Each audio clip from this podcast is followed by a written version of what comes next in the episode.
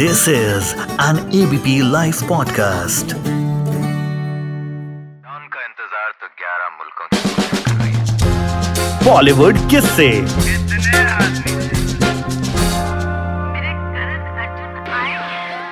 सलमान खान को सांप ने काट लिया। बहुत चौंकाने वाली खबर जो है निकल करके सामने आ रही है। और ठीक सलमान खान के बर्थडे से पहले बर्थडे से एक दिन पहले शनिवार की रात सलमान खान अपने पनवेल वाले फार्म हाउस में मौजूद थे। अक्सर सलमान वहीं रहते हैं। शुक्रवार उन्होंने बिग बॉस 15 के वीकेंड का वार का शूट किया और पहुँच गए अपने पनवेल फार्म हाउस। कहा जा रहा था कि परिवार और दोस्तों के साथ जन्मदिन का जश्न वहीं मनाया जाएगा, लेकिन पनवेल फार्म हाउस पर ही सलमान खान को एक सांप ने काट लिया।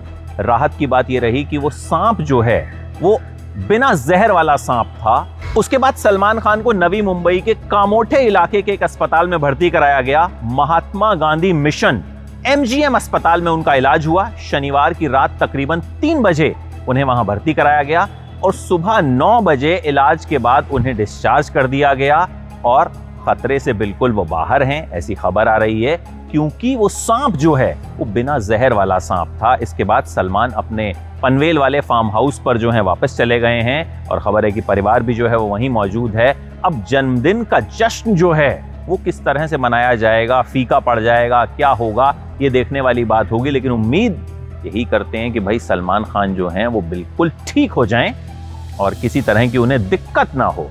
देखिए शुक्रवार को जब सलमान खान ने बिग बॉस 15 के वीकेंड का वार का शूट किया तो हमने सलमान का एक अलग ही अंदाज देखा। करीब एक साल से सलमान दाढ़ी में नज़र आ रहे थे। शुक्रवार को सलमान ने जब शूट किया और शनिवार को एपिसोड टेलीकास्ट हुआ तो सलमान क्लीन शेव दिखे, बिल्कुल फ्रेश बिल्कुल एनर्जेटिक आरआरआर की टीम आई थी, राजा मौली आए थे, आलिया भट्ट आई थी, रामचरण आए थे।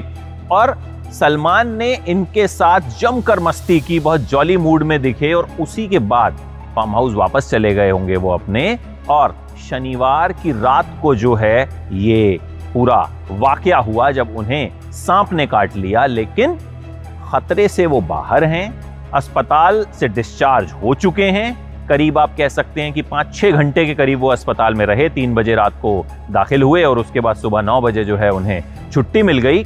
इन दिनों टाइगर थ्री की शूटिंग जो है वो सलमान कर रहे हैं, और खबर ये भी आई थी कि वे दिल्ली भी आ सकते हैं शूटिंग के लिए, लेकिन फिर अभी तक तो पहुँचे नहीं है तो हो सकता है बर्थडे के बाद दिल्ली आने की प्लानिंग हो, क्योंकि कटरीना कैफ के बारे में खबर है कि वो किसी और फ़िल्म की शूटिंग अभी करने वाली हैं।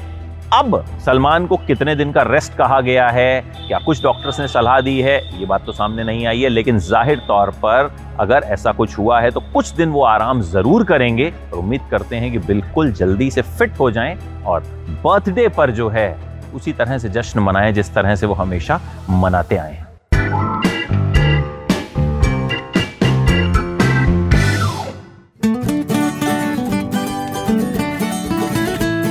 this is an ABP live podcast.